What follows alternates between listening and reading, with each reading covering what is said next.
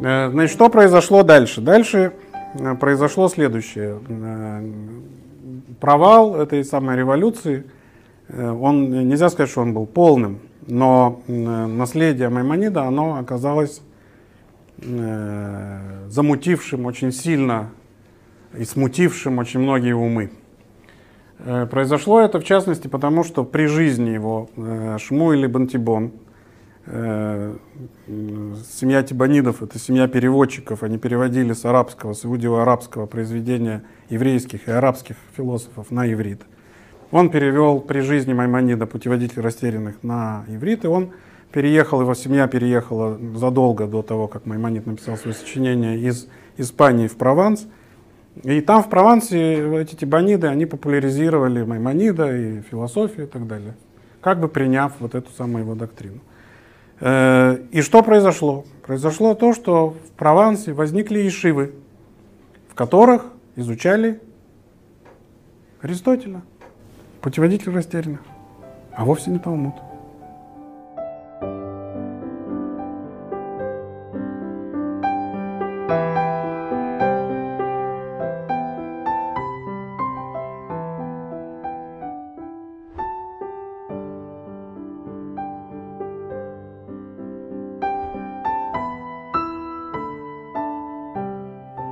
Ладно бы они изучали тихонечко, но вообще-то представьте себе, тринадцатый век, религиозные ешивы, что изучают? Философию, не что-нибудь другое.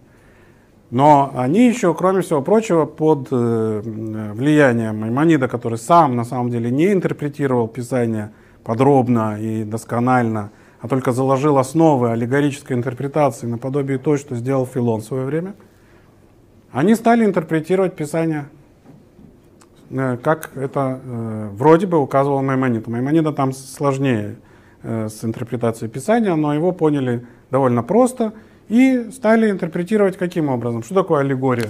Аллегория — это вот такая простая вещь. Да, вот у меня есть текст какой-то, вот у меня есть, предположим, образы в этом тексте, персонажи. Я говорю, а это у меня область философии, предположим, да, вот это у меня философия, а это любой другой текст, неважно какой, философский или нет. Я говорю, что этот персонаж означает такое-то понятие, а этот персонаж означает такое-то. Почему? Да потому что отношения между ними похожи. Ну и э, пример. Пример такой: Авраам. Вы говорите, изучал он Тору или нет. Или Сара. Да? А это тогда у нас форма аристотелевская, а это материя.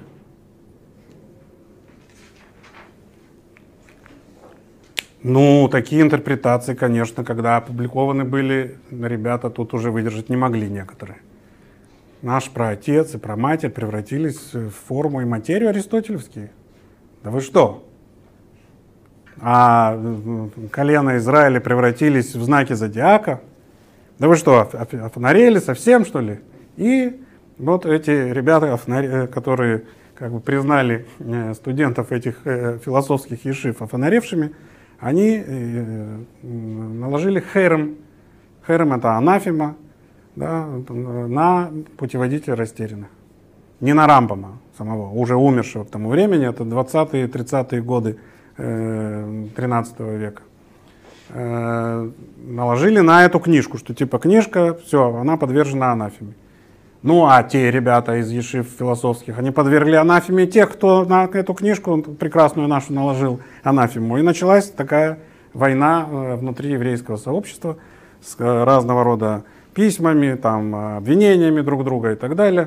Закончилось это тем, что противники путеводителя растерянных обратились к христианским властям, это были францисканцы на тот момент, и сказали, что у нас есть одна книжка еретическая, она подрывает основы не только иудейской религии, а вообще антирелигиозная книга, нужно ее немедленно что-то с ней сделать. Что же сделать, действительно, спросим мы. Тогда еще не сжигались книги.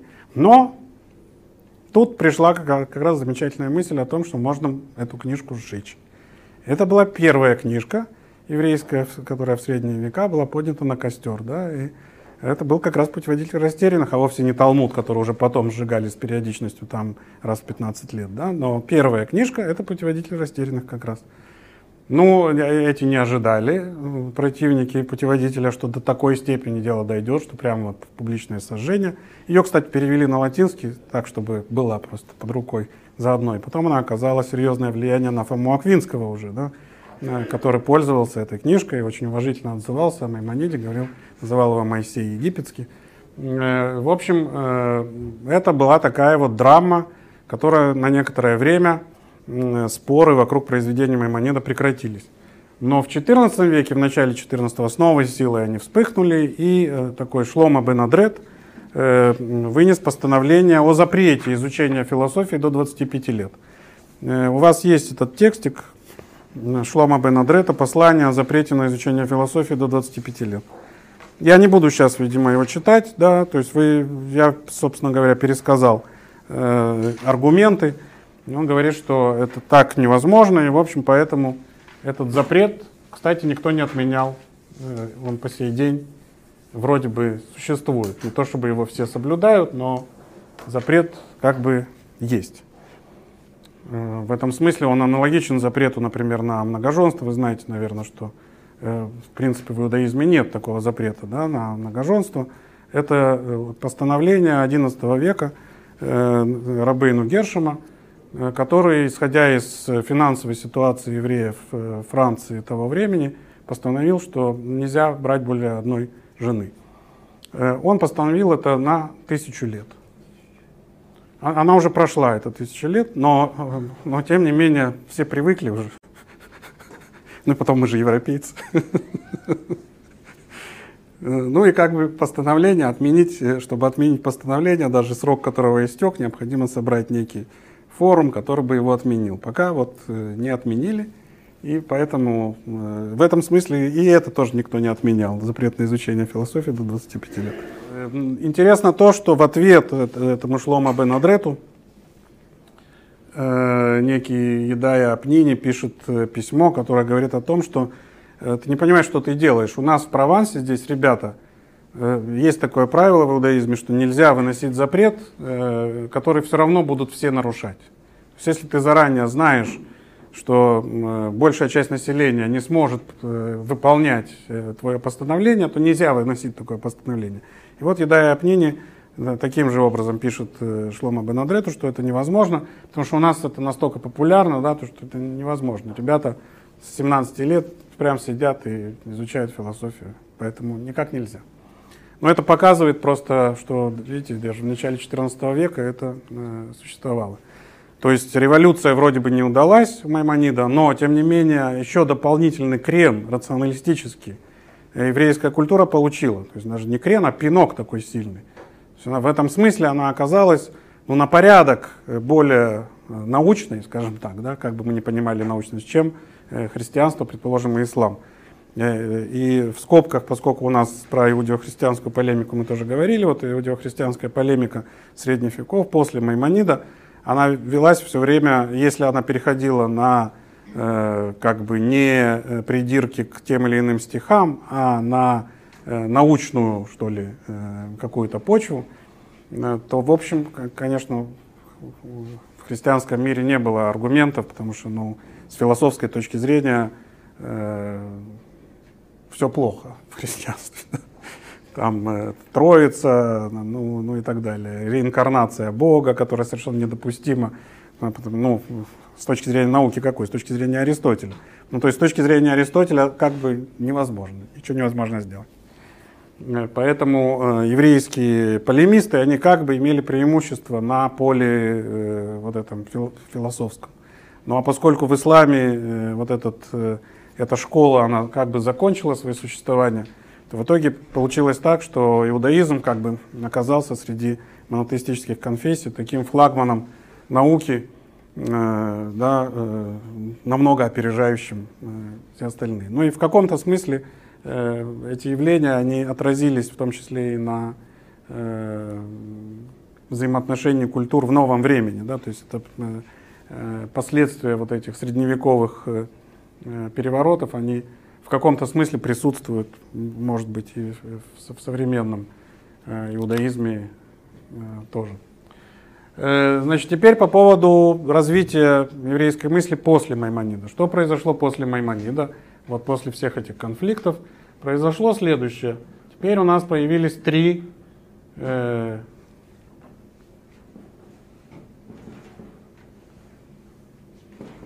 направления. Они похожи на те, что я писал до этого, да? Ортодоксия. Но теперь это ортодоксия, какая ортодоксия? Это в духе Саади Гаона, вот мутазилитский калам, да, та самая. Теперь она уже превратилась из теологов, они превратились в ортодоксов. Да, это, это те самые, э, э,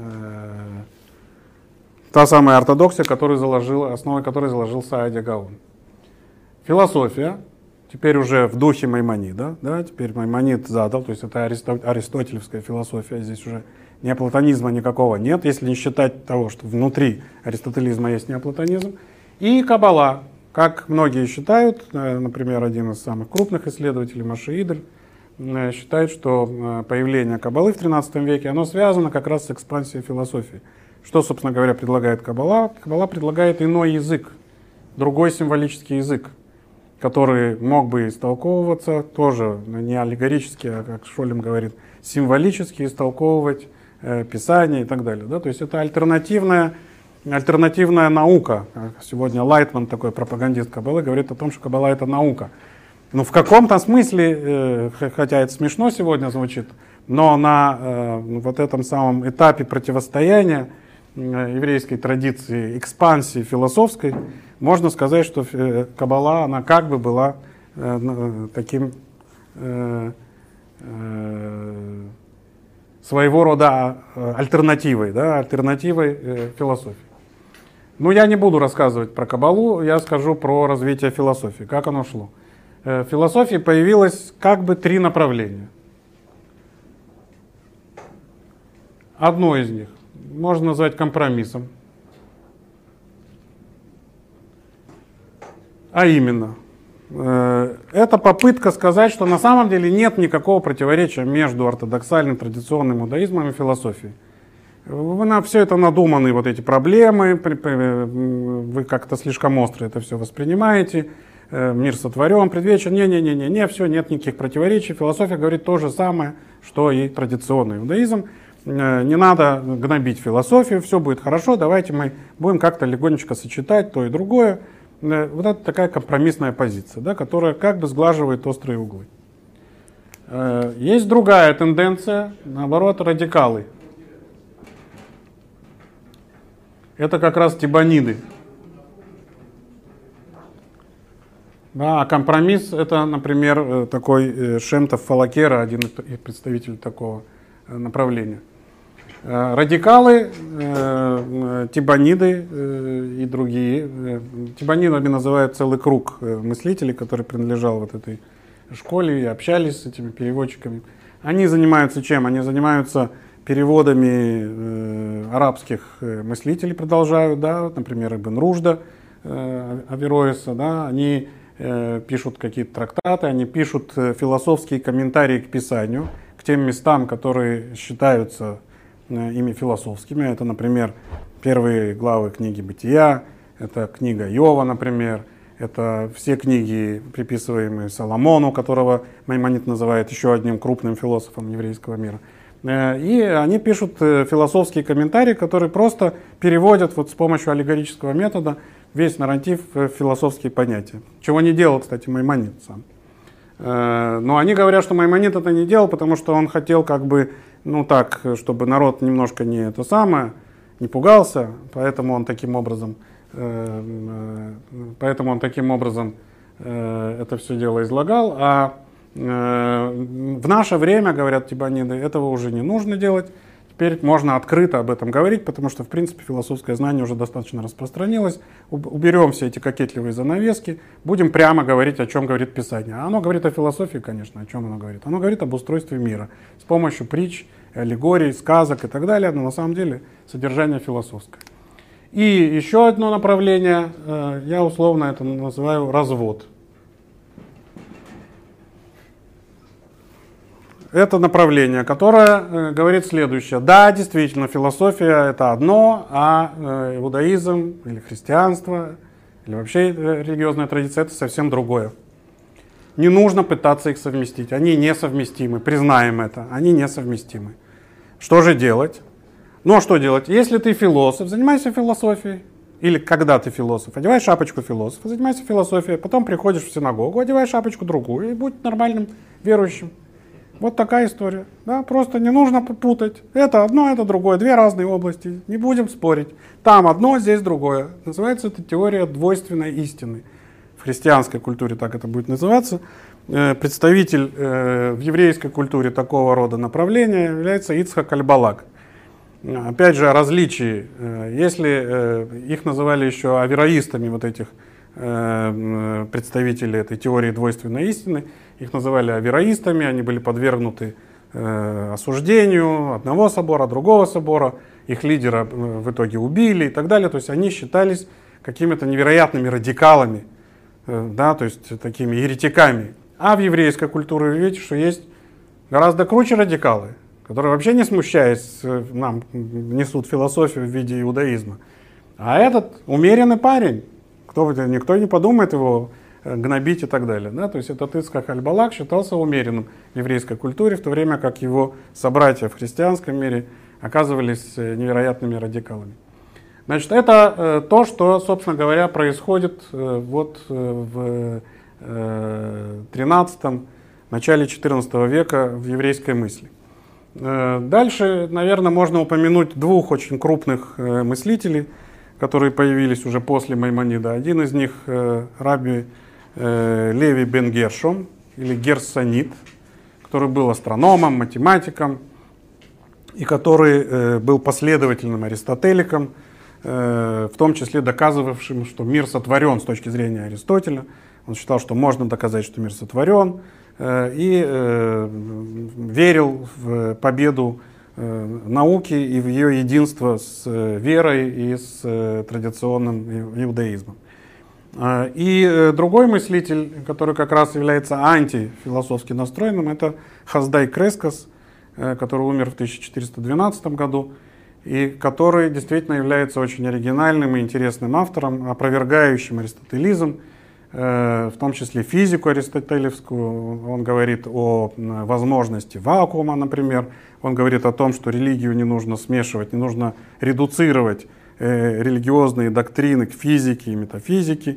Он говорит о времени как понятии, связанное с душой человека, а не с движением, как у Аристотеля, что потом в истории философии будет звучать еще раз уже в более поздних философских концепциях. То есть этот Хаздай Крескас, он, написавший книгу «Свет Господень», так эта книжка называется, это последовательное опровержение Аристотеля, Маймонида и Герсонида. Вот этих авторов он как раз опровергал. Но сказать, чтобы после него как-то изменилась ситуация, нельзя. На протяжении пятнадцатого века большая часть еврейских мыслителей, они все равно находятся под влиянием Маймонида, они придерживаются его, в общем, более-менее ориентиров.